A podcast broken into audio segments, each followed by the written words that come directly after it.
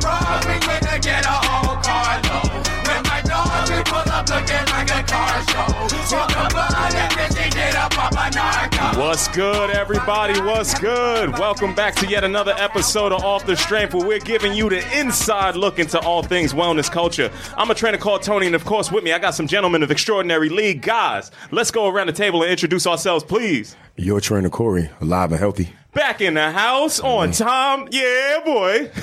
What's going on? KR Jones. if you stay ready, you ain't got to get ready. You There we go. All right, Young Jones keeping it hot in the street. You seen the pictures, man? He's out there trapping. man.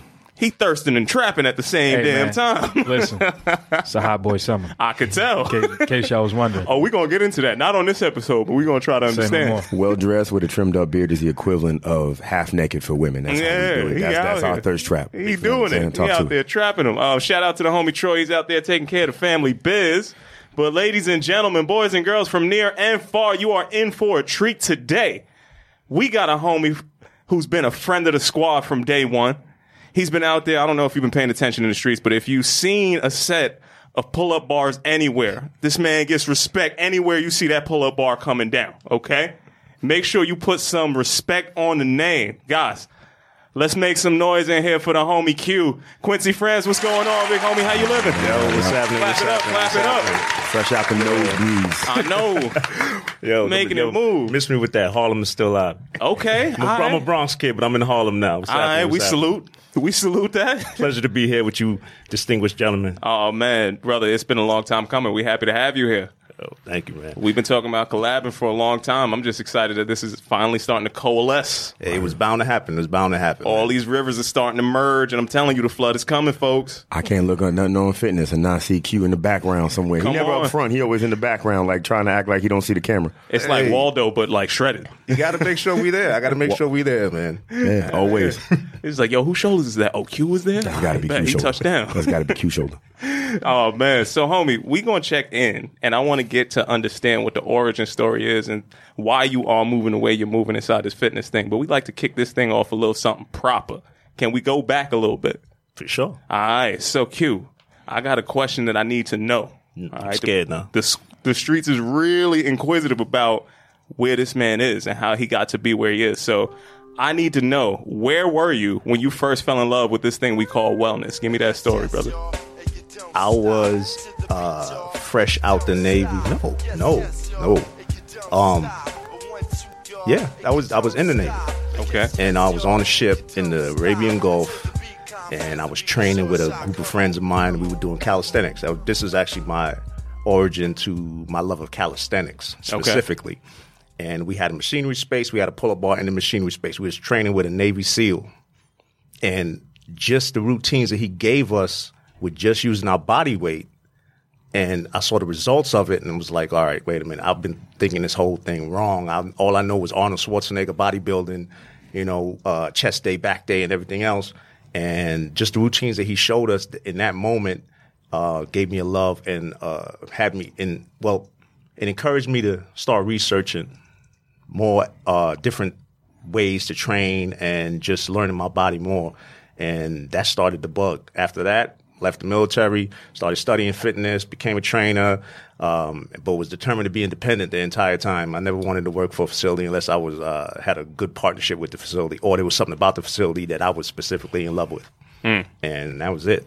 That's- Ju- just being exposed to a different form of training, basically. That's what's up, man. Could you give me a timeline on that? That was 1993. The year was 1993. You know what the soundtrack was like. it was heavy boom bap out Yes, yes. It was a lot of tribe. trunks was rattling. OC. Mm. OC was my favorite. At They ain't had the vitamins and the minerals to mess with you out there. That's what I'm trying to tell them. Let them know. Organized Konfusion and Yeah, stuff like that. man. That's what's up. All right, so 1993, you was just coming down and getting in love with this calisthenics thing. So, and you talked about a little bit how the whole bodybuilding idea kind of shaped what your initial onset departure was. I think there's a lot of guys. I, I understand, like coming around in the same age group and stuff like that. That was the only thing we knew. But when you touch those that calisthenic side of things, right? There's a whole culture and a whole wave that I want to try to get a better understanding of through you if if I can. Um, I've always had the utmost respect for the guys that were on the corner hitting the pull ups, hitting the dips, and we talked about that a little bit before when the homie Flex was on here. Um, you know, just building your body with your body weight and not having a lot of other distractions around you. Talk to me why. Talk to me about the power that you got from that and why that was like something that you gravitated a little bit more towards. So I met uh, an old friend of mine, right? We were next door neighbors, and we used to do martial arts, like, you know, on Saturdays when you would. The karate movie flick? The full body karate was going so down. As soon as the karate movie was over, we go to the park and we start practicing martial arts, right? Fast forward years forward, he started a team, a calisthenic team, which I didn't even know they were teams, called Calisthenic Kings Okay. and um, people that we knew was trying to get us connected and was like, "Yo, you need to go check him. He needed to come check you." We finally bumped into each other, and he pretty much said, "Can you do a muscle up?" I said, "Yeah." He said, "You're on the team," and I was like, "What team?" And he exposed me to the whole subculture of this Cal calisthenics world. There's a group called Pull Up Park Jam, who has been around for 20, 20 years now, and I there was like a, there's a freestyle aspect of this where the guys go up and do the fancy stuff, 360s and handstands and all that stuff. And I do that, but I realized that that was going to be an area where someone that does gymnastics is going to show up and take over. Hmm. And that's exactly what's happening. But when it comes to reps and sets, I was like, I, I'm a contender here. So I, I went out and seeked an organization that was doing specifically that. And I was that organization, Pull Up Park Jam. And I went to the first competition. I went up to the, the owner of it and I told him, I said, I, I've been waiting to participate this for in this for years, and I plan on winning. He looked at me like I was crazy. He was like, Yeah, whatever, young buck. And I won. Mm. And he was like, Okay. At the end, he gave me my trophies. He was like, This man said he was gonna come here and win, and he did. And I came back the year after, won again, and won again. And now I'm a, I'm a part of that organization. But just watching what they did and realizing that there's an actual subculture, especially the people overseas are gravitating towards this, and they're making big money over there. Yeah. Doing something that, you know, like everything else, like hip hop and everything else, that they realize they can capitalize on, whereas we have a bigger struggle to actually monetize what we do. Yeah. And that's the thing that I see in that, you know, it kind of breaks out from that in some ways that b-boy idiom and in some ways, you know, the different groups and different parks having that, okay, this is our culture, this is our thing, and this is what we do off the strength, if you will. Nobody's giving you money to do that. You're just showing up every, you know, every afternoon and you you and your guys are getting these dips and these pull-ups out. But then lo and behold, you start doing a little bit of storytelling. There's some some architects inside there, and yeah, this is a commodity now. You know, I think I was first introduced to it with the Wingate Park guys. Um, shout out to my homie Brian out there, and the homie Peter was talking about that on the last joint. Um, and then from the Wingate Park set of people, the first people I saw to really break it into the mainstream. Um, I would have to say it, it's going into that. ConBody had a little bit of it, but um, the Bartendaz and the, those guys really got the grab in the multi-purpose like facilities. Like there was actually, I think they had something running in Saks Fifth Avenue for a minute. I think they was in you know a couple of high-end clubs doing their version of what you know their their expression inside of wellness was, and that was crazy to me. Like, you guys have any opinions on how that was able to break through? You know, this street culture thing, just like we see in every other space. Okay, here's something from the streets that you don't, you guys don't have equipment. We're gonna put these couple bars out here, and you got to get fit. And then you take it, you freestyle it, you put your sauce on it, and now, okay, this is a mainstream event. You guys had any brushes with that? Well, one of the beautiful new things about like what's going on in this generation, especially, is like our people are finally starting to monetize their own stuff.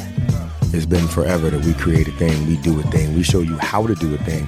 Somebody might grab one of us and use us for a little consultant or throw a little chips our way so that they can make sure it's as close to authentic as possible, but it's not us doing it. It just started recently being us doing it and us creating our own stuff and us showing up in places like you mentioned. And that in itself is a beautiful thing. Like it's, it's good to see that our own little groups and our own little creative architects have starting to get some leverage and started to do some things and get some money for these things that we've been creating for the longest time. And it's not just in sports. It's not just in, in entertainment. It's in all different aspects. We're starting, starting to get our due. You know, you're starting to see us as designers. You're starting to see us as CEOs and that thing wasn't happening. It's, it's a blessing. I, I love to see that. I think um, something needs to be said about uh, creating out of necessity. Word. In the sense of if I don't have a gym, then I'm going to make a gym. You know what I mean? If I can't afford to go to that box gym with this crazy membership, but there's a park down the street and this is my neighborhood. This is where I grew up in.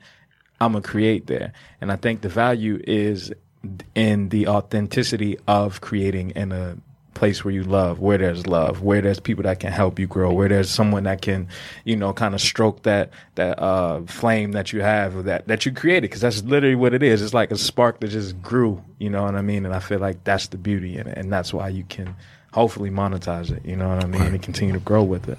Yeah, I like the idea of growing with it. Um, and as it pertains to UQ, I'm I've seen like just going through passively through all of the stuff that I could see.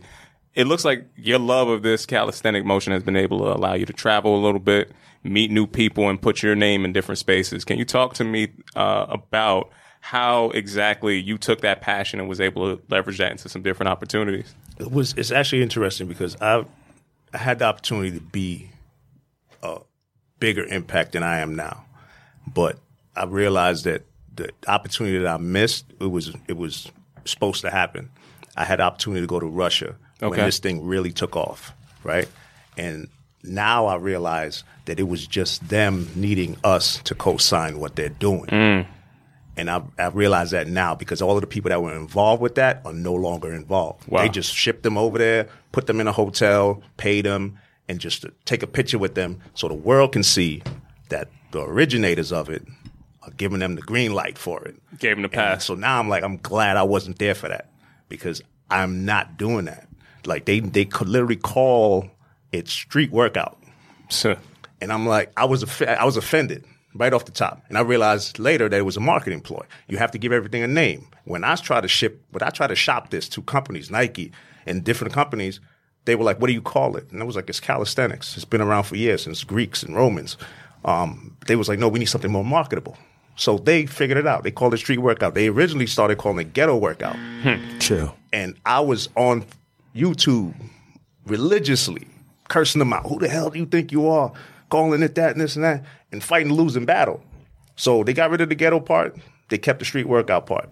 Their justification is that it's done in areas where you can just utilize anything that looks like a pull-up bar and so forth. And we're like, we do it in parks that have pull-up bars. Yeah. We do it on the corner because it's available to us. But there's no one doing full training sessions with their trip with their members on the corner. We work out in the parks. They're available to us. You are the ones that don't have it available to you.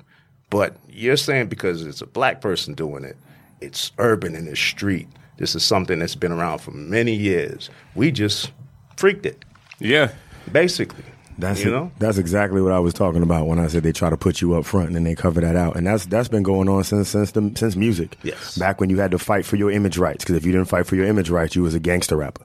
No matter who you were, no matter how you was rapping, it's always been that way. And one of the things that we've starting to, to realize is that we got to get into marketing too. We got to understand PR. We got to do those other things so that you can take whatever your idea is, package it and pitch it properly so that it can be absorbed and it can be palatable for the masses or the decision makers because the masses are usually good. It's the decision makers that aren't.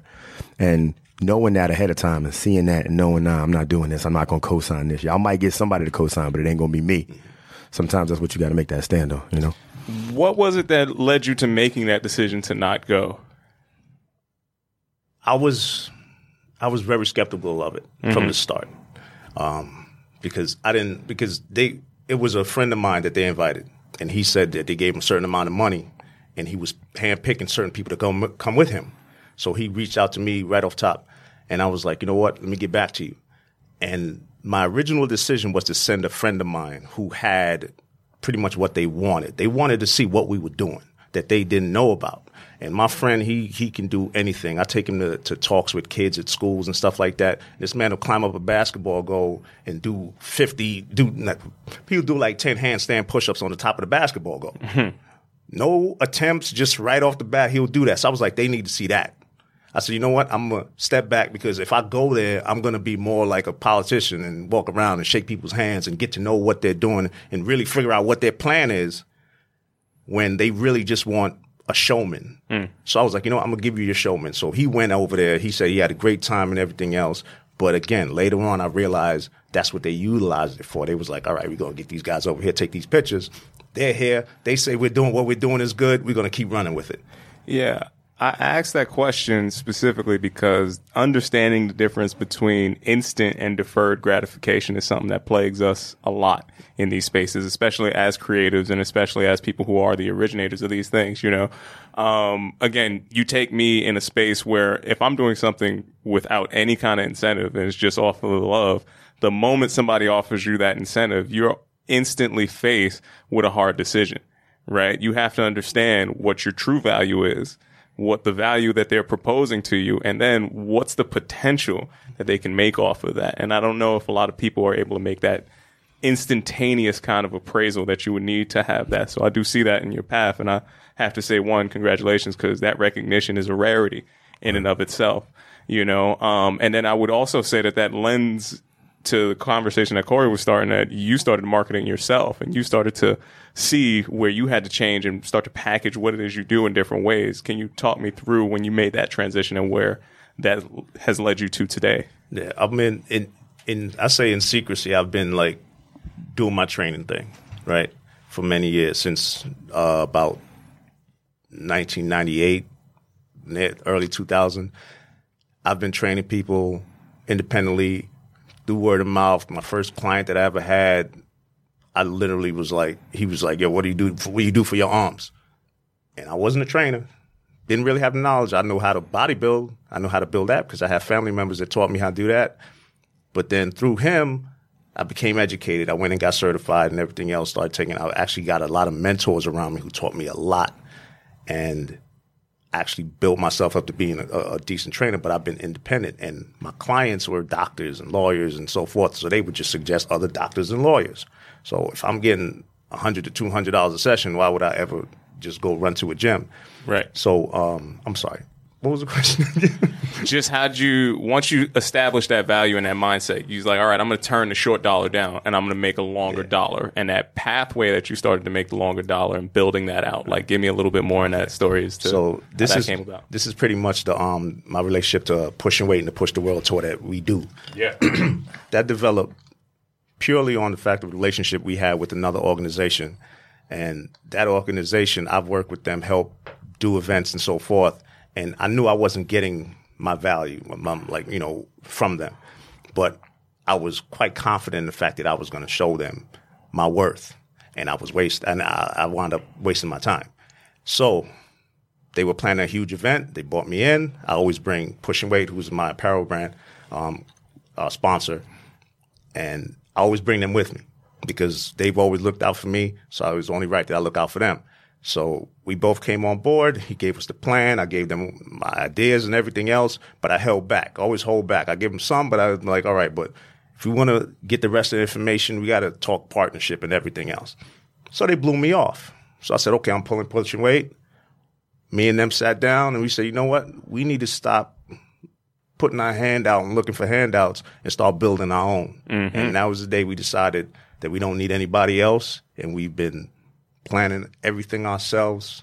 We uh, uh, built a good relationship with NYU and a couple other colleges. We've been in those colleges.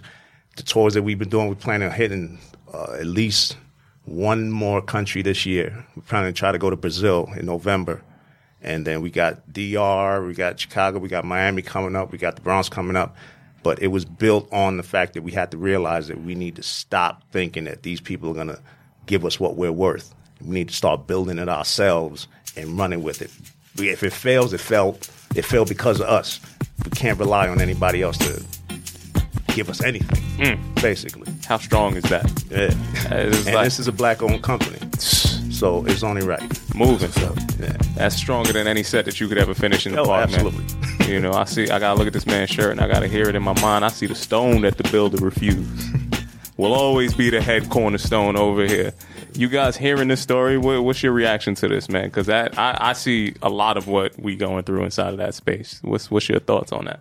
I think um, a lot needs to be said about that internal feeling, that third eye feeling, whatever it is you want to call it, but having the know or the wherewithal to realize like this ain't for me, right? And I'm the type of person where as though I move if it's not uh, hell yes is a fuck no. Mm-hmm. You know what I mean? If it's not definite, then I don't want it. I don't really have time for in between. And I feel like that type of mindset is what's allowed me to move forward a lot easier because you're not wasting time trying to figure it out.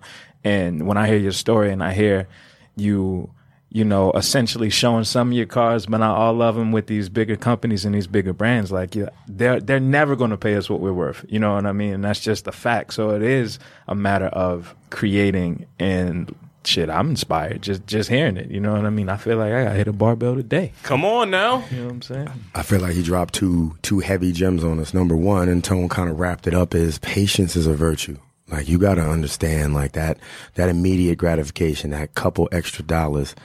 Whenever someone offers you money for a thing that you do, especially if you are the architect, you are the creator, think about what they're offering you versus what they're going to get.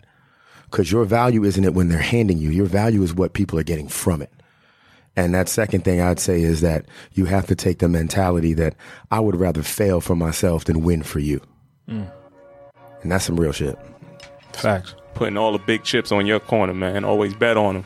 Let them know what is going down. So now I see the rewards, and I know the rewards that you get from taking that power into your own hands. But I also see you do have a lot of things that are directly impactful to the communities that you're mentioning, going through and traveling around and seeing, you know, giving people inspiration and giving people that aspirational component in communities that often go overlooked. Talk to me a little bit about that. Talk to me about what you get from that. Talk to me about some of the transformations you've seen in that process. Yeah, well, that all started with um, like um, in the Bronx, the park where I work out in the Bronx, and me starting a, a little group called the Brotherhood, and it started because um, I didn't like the gym aspect. Like you walk into a gym, everybody's working out, standoffish, they're in their little corner, they're in their own mind. You know, you get the aggression and a whole lot of testosterone and so forth. I didn't want to see that in the park because my introduction to the park was always welcoming. You know, the OGs will be there on the side. You know, you, you have that mutual respect, but everybody greeted each other, you know, at least. So the moment that I saw it at this new park that they opened up, I had to shut it down. So mm. I would walk over to that one person that would be standoffish and over to the side and greet him, greet him. Just, hey, what's going on, brother? How you been? All right, good seeing you. And keep it moving. But every time I see him, I greet him. So now I met him if somebody else comes over and wants to meet me, I have to introduce him.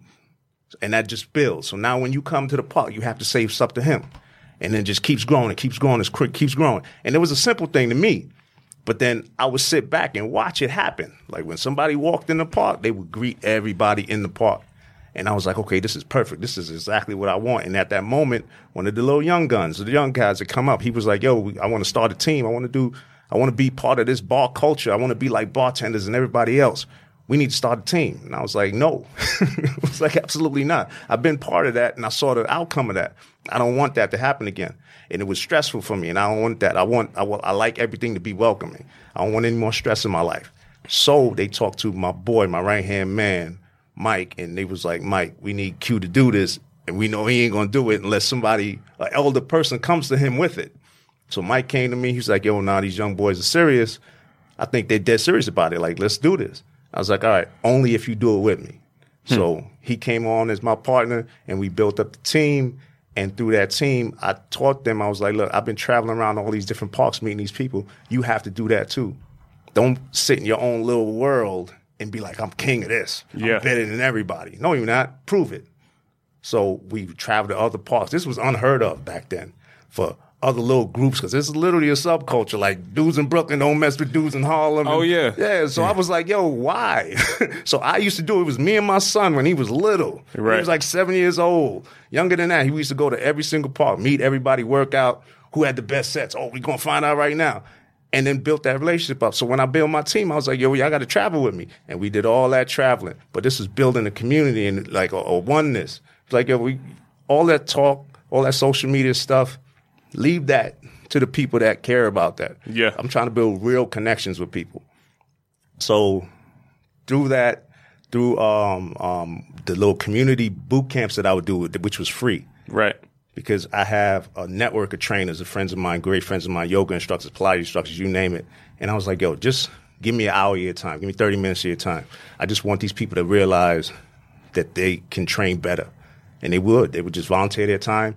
And every time, everything that I taught, depending on the day, would be free. So seven o'clock when I show up, I greet everybody. By about seven thirty, I was like, all right, who wants to work out? And I have 20, 30 people out there.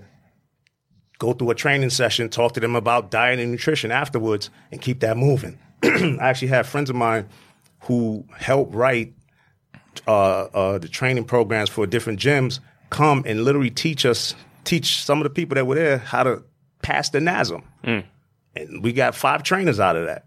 And this was all just because I wanted to show these kids something different, you know, and, and that's how, that's why we move with the tour. When we go to DR, we connect with an organization that's out there that's doing the same thing. This guy has 5Ks and 10K runs with the community in the hood. If we're talking about Sosua. We're not talking about the, the big resort areas. We're talking Yeah. about Sosua. And he has, it has to be hundreds of people that come out to these runs. So we connected with him and we go out there. My Spanish is so-so, mm-hmm. but movement is universal. Exactly. They knew what we were doing once we got those exercises in, and and that's what we do in Miami. Same thing. Yep. That's relationships with friends of mine that I known in the fitness industry, and through the bar culture. We don't go to places just to take over. We can, but we don't. We want to keep this thing a community, so we go there, connect with them. If they have an event, we connect with that event, or we create an event collaboratively. Yeah. So, and that, and then the only one that's ours is the one in the Bronx. That's my home base. Man, it, it's just I'm in awe from all of what I hear as you go through that. But there are some breadcrumbs in that story that you started off with very early. You know, you talked uh, in a intro to this conversation. You talked about your love of and affinity of the uh, the old school kung fu flicks, right? And you never used to watch one of those uh, movies where the instructor would teach you off the bat. You know, there was always some trial and error, some tribulation, and I could see that that was adapted. I don't know if it was something that was on your mind, but when them little kids was running up to you and asking you to, yo, come on, show me the ways, master. He's like, nah, chill. You come back when you're ready. Like swatting them off, doing all the rest of that stuff. So I already see that was a part of the ether very early on. And then to see the transformation and how you're able to really diffuse tension is what I'm identifying that as because there's a, there's always going to be that machismo and that air of aggravation and whatever's going on internally inside of all these gym spaces where you see the person that's the lone wolf off in the corner. We are better off as a community when we're connected and when we can break those tensions down. And movement, I think, is a fantastic way to do exactly what you said to, you know, skip over any language barriers that we might have, skip over any, you know, I'm from this side of the country, you can't come over here on that side. Like we're all doing the same thing. Like it, we have to point out the fact that these things are foolish, you know, and if you do it with a smile on your hands, I think it gets received a lot better. What do you guys see in that story? jumping into what you were talking about about what Tony was talking into, and then what you were saying about seeing that that attitude and that that feeling of toxicity about people not embracing each other and trying to be alone. Many people decide, okay, well, I'm not feeling that, so I'm gonna just move, and that's not the way to confront those types of situations. And you found the way. All right, well, if y'all are gonna be this way, I'm gonna just supersede that. I'm just going to overcome that. I'm gonna come in and I'm gonna make you talk, but you're gonna talk to me like I got clout. I'm here. I'm not gonna come at you aggressively and you have no choice but to get in and then other people will see you. And a lot of times that, that toxicity and that culture comes from essentially from just a lack of self confidence. And if I'm by myself, no one's judging me because I'm over here in my corner. So no one can see me in my corner, so they leave me alone. And it's hard to embrace other people and to be a part of a group because being a part of a group means somebody's going to see you. So to take someone who's afraid of being seen, who wants to be in the corner and wants to separate themselves and go out and bring that person in, not just for you, but for everyone else and make everyone share that person, that is a gift. That's a blessing. And that's the way to overcome a lot of the problems that we have in our society. And that's a really small snapshot of the bigger picture of how we have to be as leaders in our culture. And we're leaders in fitness. We're leaders in a lot of other things, depending on where we step to. And the idea that instead of trying to alienate a problem, you have to embrace it and then overcome it. That's that's the told you there's gonna be a lot of messages today. That's gem number two for me. Message. Definitely a message. I think uh, throughout the podcast a lot we talk about that barrier of entry Word. to a lot of different areas. And when you speak of going to different neighborhoods, I want the people to know like that is not something that's easy in any part of the world. And you know what I mean? To go somewhere where you don't know anybody and show up with love and hope you receive it back. You know, like that's really a real thing. And back then that barrier of entry was a lot higher than it is now. So to your point of what you're saying, to to be able to connect and and resonate with people and actually build a community, like that is the real gift. You know, like to be able to come somewhere and not know somebody and then leave with a friendship or a brotherhood or that community aspect, like I mentioned, like that's that's the real gift there. So you have to build. That's the only way. That's that's how we build here at off the strength. Right. Bond via sweat. Correct me if I'm wrong. you Most know? definitely. Es- Especially when you look at the fact that this was not very recent. This is back in the day when these neighborhoods were these neighborhoods. Like now, the difference between Harlem and Brooklyn, like we talked about, was like, who's your gentrifier? like, what type of white lady do you have in your neighborhood? Like Brooklyn got the white lady that doesn't like other white ladies, and like is the woke white lady. Like Harlem has the ones who like teach African dance, and it wasn't like that early in the day. Like back in the day, it was like my hood is different than your hood because we different here. So you walk in, I know you're not from here. What you doing here is the first response. So anybody, like, mm, I'm over here knocking out some pull ups. You want to get in on this? Yeah. On my, my on my bar. You know, so trying to do that in those neighborhoods, like it's different. Like a lot of you who are new to New York don't get that that New York isn't this New York. It's a very different thing. So to do that with those people, you'll see because the old heads in the park, every park in every neighborhood got old heads in the park playing chess. But them old heads don't go to the other neighborhood and play in the other park. They play in that park in that spot with those dudes. And carrying that over is that's a that's a big thing. Like Kyle mentioned, that's a huge step. Yeah, man. There was a lot, the the tension existed from the similarity. Mm-hmm. Like it, it was always like Brooklyn bias is strong on this show, as I'm sure it comes across, right? But the affinity for Harlem has always been there. You know, it's kind of like that that brother type relationship where okay, you guys have so much of a rich history, rich culture, and all the rest of that stuff that is, at least in my eyes, what I identify as New York blackness you know, to see that and Brooklyn also have a stamp where it's like, oh no, we also are this, right? But if you really peel back a couple of those layers, you'll see a lot of the similarities. And it's because these small, like little minute changes is what causes that friction, right? It's because, oh, okay, I can see this guy on the train and, you know, I know he's from uptown. Look at the way he's wearing his hat, you know? Yeah, you like- on the floor, but you ain't on my part of the yeah, floor. exactly. It was like I see where you at. You know, it, it's it was all dumb, but at the same point in time, t- it was a literal thing uh, to overstep that boundary and to be like, okay, you're just gonna come into a different park that you don't know, and you're gonna put them the the gardening gloves on real quick, and you're just gonna start touching the different people's bars. They're gonna look at you like, oh, okay, Yeah. you better make sure that you address these people inside here, or you know, it might be a liability trying to get up out of that situation. You know, so to break that and to diffuse that and to be, you know, a person who is again put respect on his name anywhere you see a pull up bar. That's a different type of dude. That's, that's, You know? that- but it, it it starts with um. Well, it started with me with like I played basketball all my life, Yeah, and it's like going to the cage. West Four. exactly. It's it's way to, it's the way to there's a way to come on the court. You know, if they're playing already. Who got next? You know, that's so I always had that who got next mentality when I go to other parks. Right. So with me in the park, it was who got last, who's last on the pull up bar. Because you know, if it's ten people there, usually they'll be moving in the cipher, so they're doing Right. sets of tens or whatever. And that was my thing. If they were doing sets of tens, I was like, I'm gonna do sets of twenties. and they gonna watch and be like, he ain't gonna do five sets of twenty. Then when you get five sets of twenty, they're like, okay, you get my respect. He moving different. Yeah. so that's what I would I would do that whole basketball earn your respect thing in the park. when Okay. I went out there. Yeah, I was like, all right, who got next?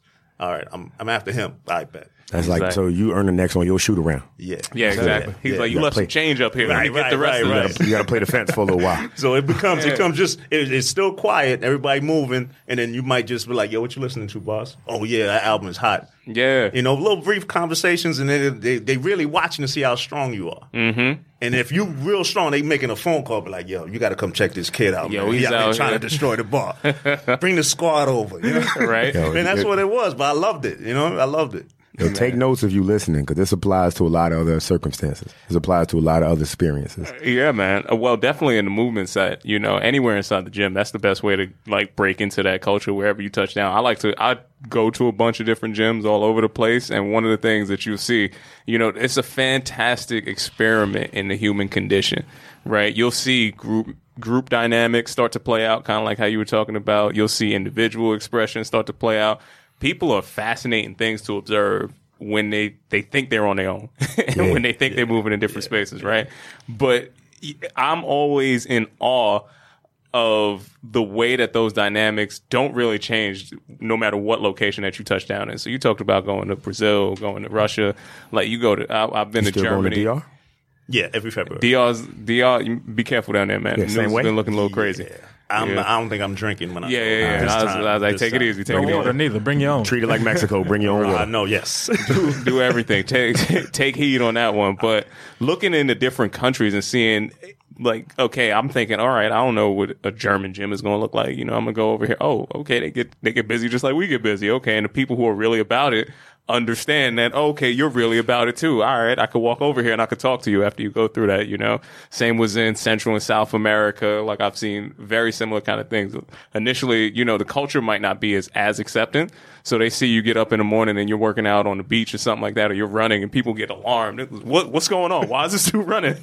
but then you see you the other, from? yeah, exactly. you see the other weirdo that's running in another direction. He's like, oh, all right, this one of me over there. First day is just Tony and a stray dog. yeah. Oh no, they real. Like, you go to some of these third world spots. Yeah. the dogs is chasing you. No, I know. Yeah. I know. I met a few dogs in Mexico. I was like, hey, hey, oh, oh, oh, oh, you that dog? Okay, Yeah, it gets right, real. cool, cool. You look a little shaggy. I'm gonna go this way. Yeah, he's like, this is a meal right here. I'm gonna keep up with you. hey, Tone, this his story where he's telling about those parks. At least for me, it reminds me of the of the boardroom experience. I'm sure yours was similar to mine. You tech, I'm operations, but it's still kind of the same thing. Mm-hmm. You walk into that boardroom and everyone goes, "Uh huh, why you here?" And you have to prove why you're here. And you have to prove it a couple times. And you prove it quietly. You drop your knowledge. You sit back. You drop your knowledge. You sit back. And after a while, people are like, "Hey, man, hey, can I can I rock to the next spot you going to? Can I see what's going on?" It's that same type of experience. Like people don't expect you to belong. You can't just belong. You got to show them what's up. You can't just expect her to be here because no one expects you to be here. But once you earn your spot, we in, and then you can start making changes, and then you can start changing culture. And I always say, like, you got to change from the inside. You got to get in that fucking room. You got to get in that park. You got to get in that spot. You got to get inside. And once you inside, you could prove your worth, and then you could tell people how to change things.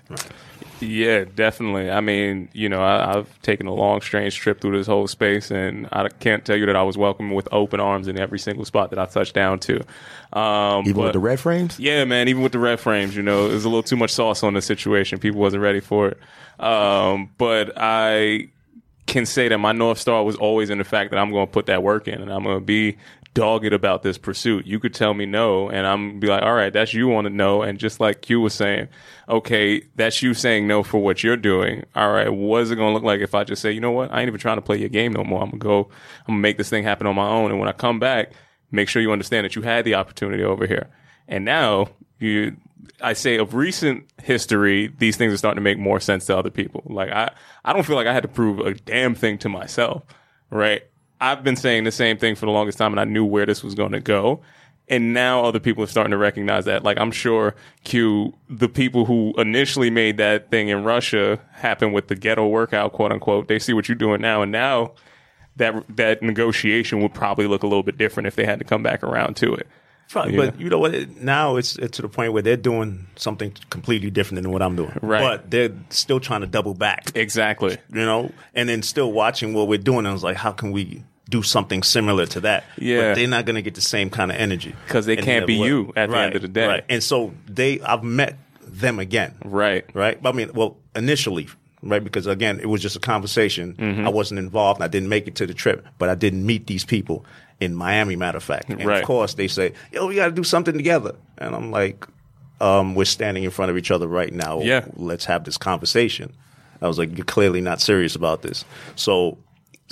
Continue doing what you're doing. Yeah, man. Yeah, so that, that like you said, that conversation I had, that was exactly the email that I sent to the organization where me and Pushing Weight uh, backed out of. That that what you just said, that when I told them that um the only way we'll have this conversation again is with lawyers in a meeting, in the boardroom, and signing contracts. NDAs is Yeah. coming in. It ain't no phone calls anymore. Yo, Q, can you do this? No, Exactly. because you you didn't want that from the start. You know, you want you wanted me to do everything for free from the start. Now that I'm telling you that no, I know my worth now. It's a different conversation. Dot your I's, cross your T's when you see this man. He's getting paid in perpetuity for these ideas next time. An entrepreneur's best partner is a lawyer. Yes. always mm-hmm. and make sure if you try to link up with somebody listen to what we've what he's been saying the whole time is you have to see if this person is here for some of this culture or conquest and the best way to barrier yourself the best way to protect yourself from conquest is a lawyer hmm. ndas will save you from a lot of bullshit later And if you don't know, ask. Because a lot of people walk in assuming that they know everything, and that is the worst possible thing that you can do in any type of negotiation tactic. You know, you think that you know every single thing, you're setting yourself up for a little bit of a blindside situation. So Of course. make sure you stay we need some resources holla we got resources Um, I guess I'd harken back to the basketball portion of this conversation. He gave us Always, He's you know, harkening. Harkening. hark on. Um, I think about street ball and the culture and all the different courts that I've played and the mentality that I've taken. And I think about when we had Ricky here and we're talking about Bobbito and the, the documentary he had about street ball. And he literally went around the world playing pickup basketball and made a documentary about it, you know? And I think what we talked about even earlier is being authentic and showing up and continuing to be you in that moment. I think that's that's literally what it is. Is you don't have to be great all the time, but you got to be great one time, and that one time is when you need to show up. You know, when when that stage is presented, that's when you need to be great. It's about preparing yourself for that, and I think that's when everyone is really going to get that opportunity to shine, and that's when I feel like if you love it enough, you know that money will come, and that's when you need the lawyers. That's when you need the NDAs, and that's that's how that that shit moves essentially. But it's it's really about being authentic. I think about the part where you talked about having the introduction, and I think that that's something that's very lost in this world today. Is people aren't introduced to one another. It's like I see you on social media. Oh, now we friends now. It's like no, I, I don't know you from a can of pig. I don't even know if you can do a handshake properly. You know, that's a real thing. that Forget a handstand. Can you do a handshake? we need to talk about that. Can you dap me up the right way or no? Because if you can't, I don't want to do business with you. You know what I'm saying? But like that's that's a real thing of being introduced to somebody the right way and being able to build with that person because especially kids in my generation and younger than that, they don't have that. They don't have personable skills. They don't know how to converse. They don't know how to talk to people, especially people of their elders that can do or have a skill that they might want.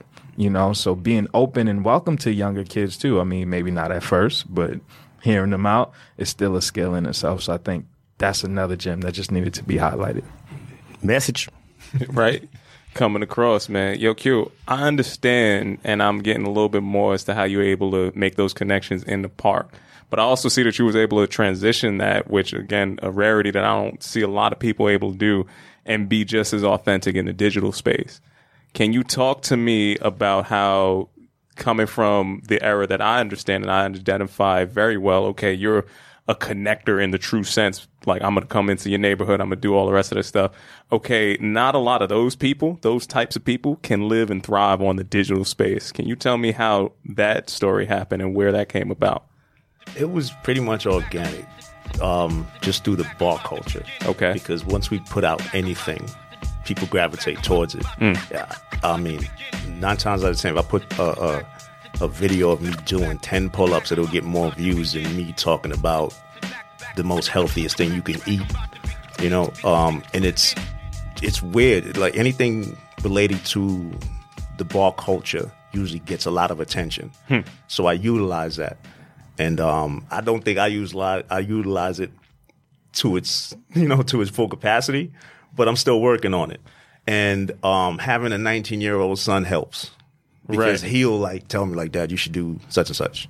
Or he's my social media person. Like Okay. when I do events, he will he will be on my live and such stuff like that. So I learned through him because he'll be like, "Watch, I'm gonna put up this video. I'm gonna put up a picture of me just in a hoodie with my face hid. Watch it get hundred likes in the next five minutes." and I was like, "I get it. Okay, certain times a day." So I had to learn. Yeah. Because I, I'm an old head in this game. Okay. So, so the whole digital space thing was new to me. Right. But I, I still understood it. I just didn't like it. And still to this day, I'm apprehensive about putting out certain content and stuff like that when that can actually benefit me. Yeah. But I'm, I'm just, I'm still in the learning process, man. As much as you've given me credit for, I really don't think I have it because I'm like, I'm still learning it. See, but Shout I, out to old heads, baby. I'm Right. I got to call Jones. I'd be like, hey, man, how do I do this? yeah, I want to push back against that a little bit, right? Because again, you might be, as you put it, an older head inside that space, but you are receptive to new avenues of exploration, right? And not a lot of people can, like we talked about at the preface of this conversation, be a master in their domain and still be willing to learn, right? And that is, uh, at least for me, one of the boxes that I check on the road to success, right? Cause you're still evolving that process. Um, and again, going into specifics on that, like you do these challenges, right? And I, I've seen the challenges perform and I've seen how they go through where I was in my house trying to take my damn shoe off in one foot and started to hold my balance for a little bit and it was looking rocky. If I had a good video, I'd have put that video up there, you know? But that interaction where, okay, this is not just a one way conversation. This has to work in two ways okay, I'm going to give you an opportunity to, here's my call, here's the response, right? We go right back to, again, the elements of this culture.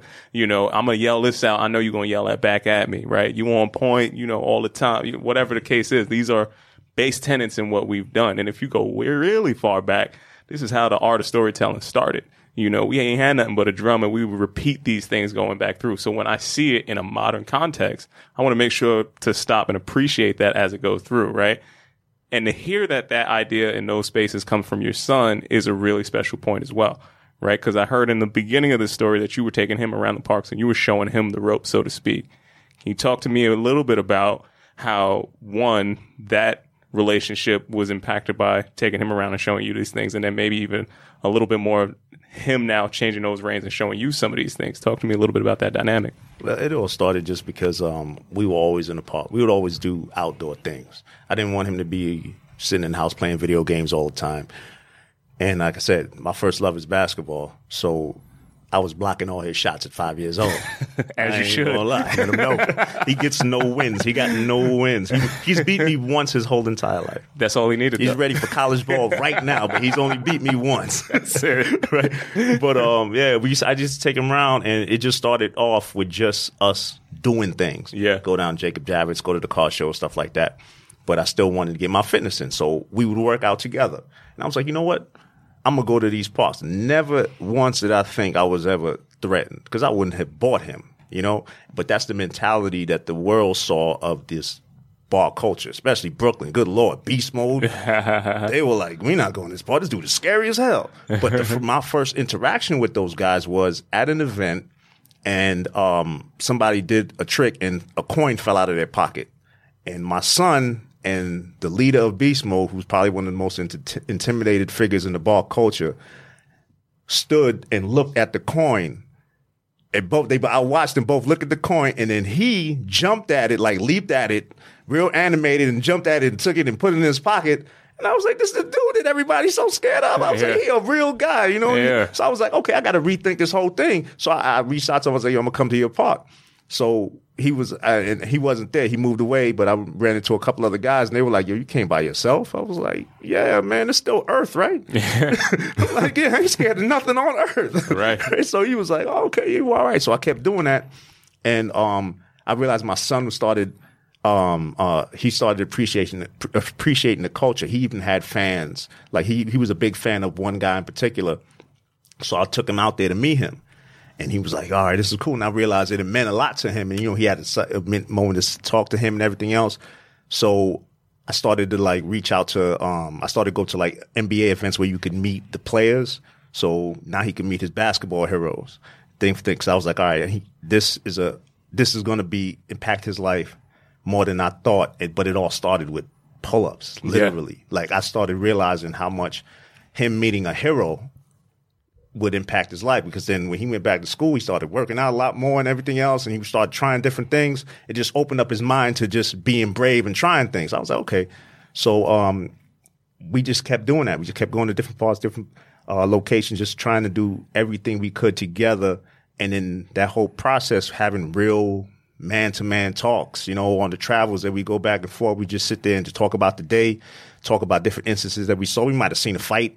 How do you feel about that? You know, different things like that at a very young age. To this day, still the same thing. He doesn't come to me to at, to, to most of the parks anymore. At some of the event, he comes to some of the events, but we still have it. It it helped me a lot. It helped our relationship, you know, as father and son, just to be around other men, uh, other fathers, and seeing them interact with their children, and just coming back home with that whole events of the day. How did he feel about this? It made our conversation better because I didn't really have that relationship with my father, so I didn't know how to go about it, and it just happened to work out that just being a part of this culture. This culture was, has been therapy for me. Yeah. Because I'm an introvert, mm-hmm. very much so. And this is breaking me out of my shell. Yeah. And I don't think anything else in life, I thought basketball would be that thing. But this, more than anything else, broke me out of the shell. I wouldn't be caught dead standing in front of hundreds of people cheering and, and just encouraging people to do more and all this stuff. I wouldn't I would have never pictured myself doing any of this if it wasn't for the day that I decided to do a bunch of pull ups, more than everybody else at a mm. given moment. So I I give a lot back to this culture just for as being my my therapy. And I actually started a mini documentary just of people in my park one time and the stories that I got from these people. Like there was a guy that I used to see out in the park at five o'clock in the morning and he told me a year later that he came out there because he lost his mother. He had to move in with his grandmother, and he had like five or six other adults in that household. And he just felt unsafe there. And he would come to the park until they went to work. So he would just come there and work out until he went, was able to get back to work. And he said sometimes he would come and do a couple pull ups, go off to the side and cry and come back. And I'm getting this footage. I'm looking like this is bigger than just people working out in the park. The stories that I got from this, just meeting, talking to those people, was amazing to me. And I was like, this, this, this whole subculture is changing people's lives. It's giving them a form of therapy, connecting people in a real way. Powerful, man. Word. seriously powerful. You know, the the precious aspect of that type of communication is something that I'm excited to see start to come to the forefront a little bit more each time we come back around here. You know, um, and I'm again, I, I I'm beaming with excitement because a lot of these same sentiments and things that jump around inside of my head, and these are a lot of the conversations that we kick around. So I automatically knew as soon as you met uh, up with us the first time, first couple passings and all the rest of that stuff, it's like, all right, there's something real about this guy that I really try to get an understanding of and I want to appreciate a little bit more, but I couldn't quite put my finger on it. And now just hearing that as we start to excavate, uh, uncover a little bit more is really just making this whole situation come full circle for me, you know? Um, and I, again, in awe, Q, in, in real awe, in real time, you know? Um, I want to go back to another thing that I saw inside there, and it kind of ties into the the generational component that comes across in this space. You know, I see you doing some work with kids inside of the, some of these different events. You know, and just like the example that you just talked about, how you and your son were able to have this like positive male role model influence come through, and you know the the way it shaped and molded your outcomes and his outcomes and how you guys have this strong stronger bond by that merit of again this sweat kind of bond you know tell me some of the stories or what it is you saw when you started doing that for other kids in in this space you know some kids that might not have that positive male role model in their life and don't understand how to appraise all of these things the same way you take me through that Yeah, well, for the most part, it was just been uh, it's been um, just them asking me general questions. It all started off with fitness. Like the guy, the kids in the park, they would come. Um, they were all, most of them were about to end high school, so they pretty much didn't know where to go, but they knew they loved fitness. So that's why I brought my friend of mine in um, to teach them how to become trainers, basically. And he did this from the from the bottom of his heart. He didn't ask for any money, anything, and he just showed up, started teaching them the NASM. Uh, he even gave them a brief introduction into uh, massage therapy. He brought the table out and just started telling them about bodies, muscles, and fascia, and different things like that. And um, I was just sat back and watched to see who would absorb a lot of it. The- It's funny that the ones that are successful now are the ones that didn't come to class really because we literally had class. We, we had we showed up at seven o'clock, every day for two weeks, and it was from seven to eight. And then at, at eight o'clock, it would just become something else. It would just be either um, we would pick a section of the book and then try some of the stuff in the book, or just teach them how to do just a basic group class, something like that. And the one, like I said, the ones that are successful now, the ones that were like, I don't want to do this no more. And then later on, they grew up and was like, yo, Q gave handed us this for free Yeah. back then. Like I didn't take advantage of it then. Imagine what I could have been now. But it's still a learning experience. But it, it was just that people would just come up to me and just ask me general questions, or just um, come to me as uh, someone they could just confide in. Like like this guy after he he, he mentioned um, the loss of his mother. Another group, another guy in the group. Two months later, he told me he went through the same situation. Mm-hmm. Another one just came home from jail. What? This is the weirdest one. One guy just came to the park and he was like looking to rob somebody. Mm. And I like saw him roaming around, like looking at people's bags and whatnot. And I did what I usually do. What's going on, boss? Are you everything good? You working out? He was like, nah, I wasn't really going to work out. So, nah, we about to start up. You want to join in? He had on jeans and looked like he just got off work and whatever. Didn't know this man had his knife on the side. He was ready for whatever Yeah.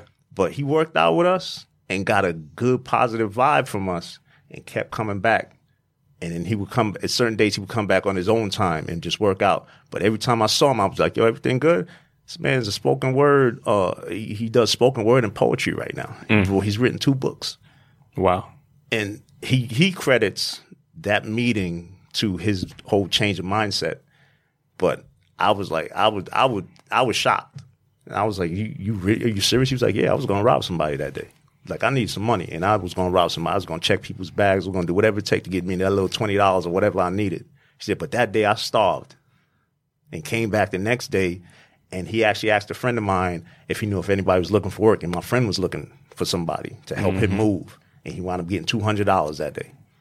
It's crazy. but it's yeah like um the the as far as the, the kids go like with pushing weight when we first met he was doing events at um different schools. A lot in, Bu- in bushwick bushwick high school matter of fact. And he had different people come out and talk to the kids. He b- invited me out one time. He said from that one time he said your energy was different.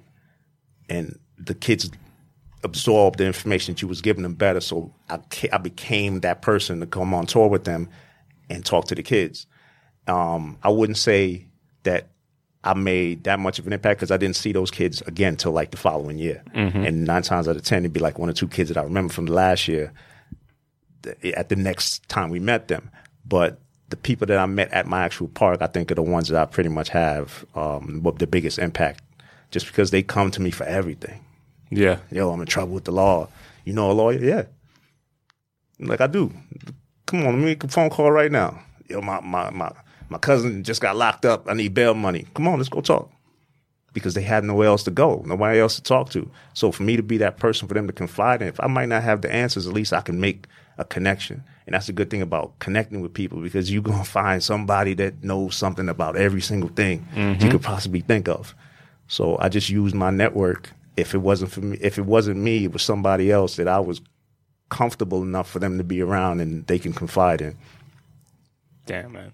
It's just wow. Gems. Real OG right here. Gems. Uh, one thing I was I was having a conversation with somebody the other day. I forgot what it was, but we were talking about um, the world get the world is so small, and it gets bigger the more places you go.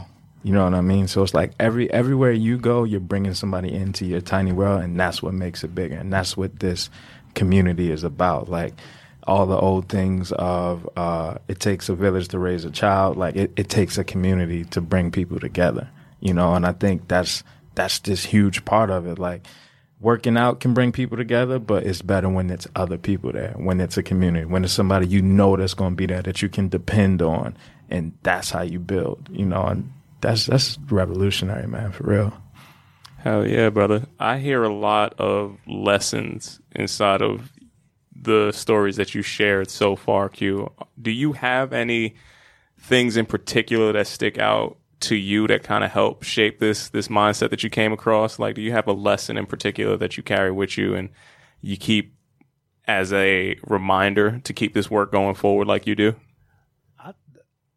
not one in particular. I, I read a lot of um Paulo. What's it? Paulo Co- Coelho. Paulo Coelho. Yeah, I read a lot of The so- alchemy, man. Yeah, so so I I go about my life as a as a learning experience. You know, I don't really. I've never they'll like these guys call me Master Q and stuff like that. I never take none of that serious. Like I really mean it. I never do. I don't think I'm a guru. You'll never hear me say master trainer or none of stuff like that because all of that stuff seems ridiculous to me. You know what? I think I've like I've always been in a space where I'm willing to learn anything. Mm-hmm. You know, and open to learn new things and and and I'm learning to open up to different people. Right. My biggest issue is people because I say I'm an introvert. I love being in my own little corner, love it, but I realize how damaging that could be for me in the long run. So I'm learning to be more. That's why you see me in Roan events and e-boost events and all this other stuff. Is just me getting out of that box that I'm comfortable with and being around things that I still love and seeing if I can make that same connection. And for the most part, it is, and it's working. And I, I just look forward to the bigger, more and more challenging, and learning a lot more from it. Yeah, man. Damn. I mean, again, these are just so many of the same things that I have to say. I see the duality in what you're saying. The irony in the guy who's an introvert making this many impacts on so many different people's lives is something that is a special moment. You know, being able to, even though you say you can't point to one specific lesson, um, pulling from that alchemist and and that Paulo Coelho idiom. Um, you know, this is the third time we've probably talked about this on this podcast. At least. Um, if anybody's paying attention that hasn't read that book, you know, there's a reason why this has come across in some of the people who have this type of ideology and this type of mentality. This is there's a reason why this keeps coming back up. So I would say this ain't a plug for them, but you should probably go check them. Uh, Miles, make sure you mark this down. Make sure Apollo sends a check over here. Um, but I do really appreciate how you navigate the space and and you know as my brother Kyle talked about giving people their flowers when you have the opportunity to celebrate them my man I want to look at you and say yo Q I appreciate every single thing you're doing I want to see you keep shining I want to see you keep pushing that frontier even further forward and I really do want to say thank you for coming and enlightening us as to the totality of where you was coming through my man Yeah, I appreciate it, man. It's, it's humbling for, to be here. Like when you messaged me, I was like, well, "For real, y'all want to listen to me?" Uh, yeah man because I knew what was going but I- yeah, because I, I do listen to you guys. I love what you guys are doing, man. It's it's it's really good to see you guys on this platform, and I promote it, and I love it. Appreciate you having me here. Hell yeah, man. It's the same exploration that you've already laid out to us, you know, and in that same idiom, we always want to try to break that barrier like you did. You know, this is an extension out. Like we already knew each other. We've seen each other in a bunch of different spaces. How this whole thing came about was in that same exploration that you're going through. Hey man, I see you over here. Let's break this let's break this barrier. You know, we could compete, but why should we? There's probably a lot more to be benefited uh to to gain uh, if we work together and if we work in the same direction. You know, if we try to explore this in a little bit of different way, less combative, more collaborative, what could we do? What could we unlock? And who could we change the outcomes for going forward? That's what this whole thing is about, man. So again, it's just, it was a, a long time coming, but I'm happy that it was here, you know? Word up. I got I got to give you my personal thanks because at the live show, you know, I we we popped up at a bunch of spots together. We had the mutual respect. You know, I rock with you, da da da. But we never really got a chance to like do a thing or link up at a spot yet. And you coming to our live show, I was like, yo, he came like for real, like. I we really are doing things like we really are impacting people who impact people. Like if the right people rock with you, you know you're doing the right move. So for me personally, it was one of those like those reassuring things where you know, like, if someone like you would come to this, then you are on the right path of doing the right thing. And then hearing like the backstory of how you got to where you are now, it just makes me personally feel like a little more connected, but also that much more of a higher level of respect for like where you stand and where you are. And again, thank you. Like, like Tone said before, like on behalf of all of us, thanks. Nice. Real talk. Hell yeah, brother. You know, Q, I'm confident this ain't the last time we're going to hear you on these microphones over here, my brother. And I'm also confident that as this whole armada, as the man from the Navy inside here, as this armada is spreading, Q. I'm from the Coast Guard, so we just had boats. Yeah, man, we gonna start. We gonna start sending these ships out there. You know, we trying to move this whole damn conglomerate, Q. If you understand what I'm saying, I, I, I can see a lot of joint ventures coming down the line, brother, and I look forward to trying to explore those. All for that. Hell yeah, man. But before we dip out, you know, we kind of like to arm the people with one little, I'd say, tidbit of information that they could probably use throughout the course of the day. Now, you hit us with a lot of stuff. You hit them with the whole goddamn arsenal up to this point. And if you wasn't paying attention, please go back, hit the rewind button, take some notes, all right? But I want to try to isolate one thing that people can do off the strength if there was one thing, one little piece of information that you had to give to somebody to reinvest in themselves, kind of like how you did, to see the value in the long game instead of the short game, anything in that space, what would you tell them?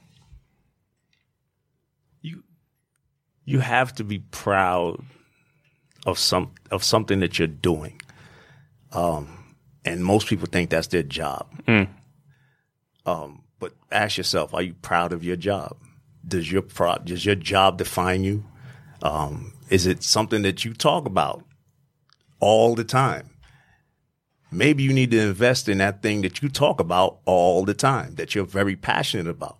That again might not be your job. It might be the thing that you should gravitate towards.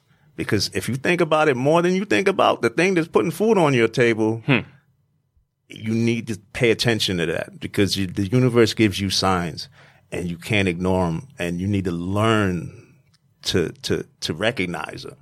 And it's a hard thing to do. Most people can't sit still for five minutes. So learn to sit still for five minutes and, and, and listen from a, from a deep internal place what you're really passionate about. And it can be in uh, the fact that you like to create things, but explore that. Figure out if it can turn into something very specific, or if it can be just guiding other people, helping other people. You you can be the the the the, the seed that sprouts for somebody else. Just sit there and figure it out because we spend a lot of time thinking that the thing that put foods on our food on our table is the only thing we need to pay attention to, and nine times out of ten, it definitely is not. It's the thing that you're passionate about, and you need to learn your passions and and figure out how to make them work for you, just to be happy. Word up. All right. So I don't even know where that sp- that just came from right now because I Man, I didn't know to it it myself. It came from a real spot. Right inside, boy. Came from the heart. I'm scared of those questions because I'm like, damn, I'm on the spot. I don't know what to say. But you gave them exactly what they needed to do. So again, break that back out. When you are in places of turmoil, make sure that you're able to sit down, pay attention to what you're actually going through inside the mind, right? Pay, stop and listen to what you're doing, right? And stop and get appreciation for the process is what I'm hearing inside of that. And then outside of that, find something that is your source of pride, right? Find something that is going to be undeniably that thing that makes you go forward, something that you don't need anybody else to put that extra battery in your bag. Okay, I'm proud that I did X, Y, or Z. Q, I told you, I understand it, man. You ain't got to edit your language. I got it. I get it, homie. That's it on. The, Come on, brother. That's it on the bun right there. That's Off it. the strength, big Yes, homie. Ew. Guys, y'all got anything else you want to throw on here? I'm ready to go take on the day. No, I got nothing, man. I, I'm I'm feeling inspired. I'm feeling motivated. I'm feeling blessed to receive this message today. Like I know this is a show that we record, but like this is therapy for all of us. Real talk. So thank you for coming you, in, brother. brother. Hell yeah, Thank you so real. the real is always going to recognize the real. One more time, fellas. Let's make some noise for the homie Q. Clap it up for this big man. Appreciate y'all having me out again. That's real um, clapping too. That's, That's not a real. clap track. We That's back real in clapping. here. We back in here, folks. Once again, it's been another fantastic episode of Off the Strength. I'm a trainer called Tony. You're a trainer, Corey. Kr Jones. Shout out to the homie Troy. Peace and much love to y'all. Until next time, we'll see you soon.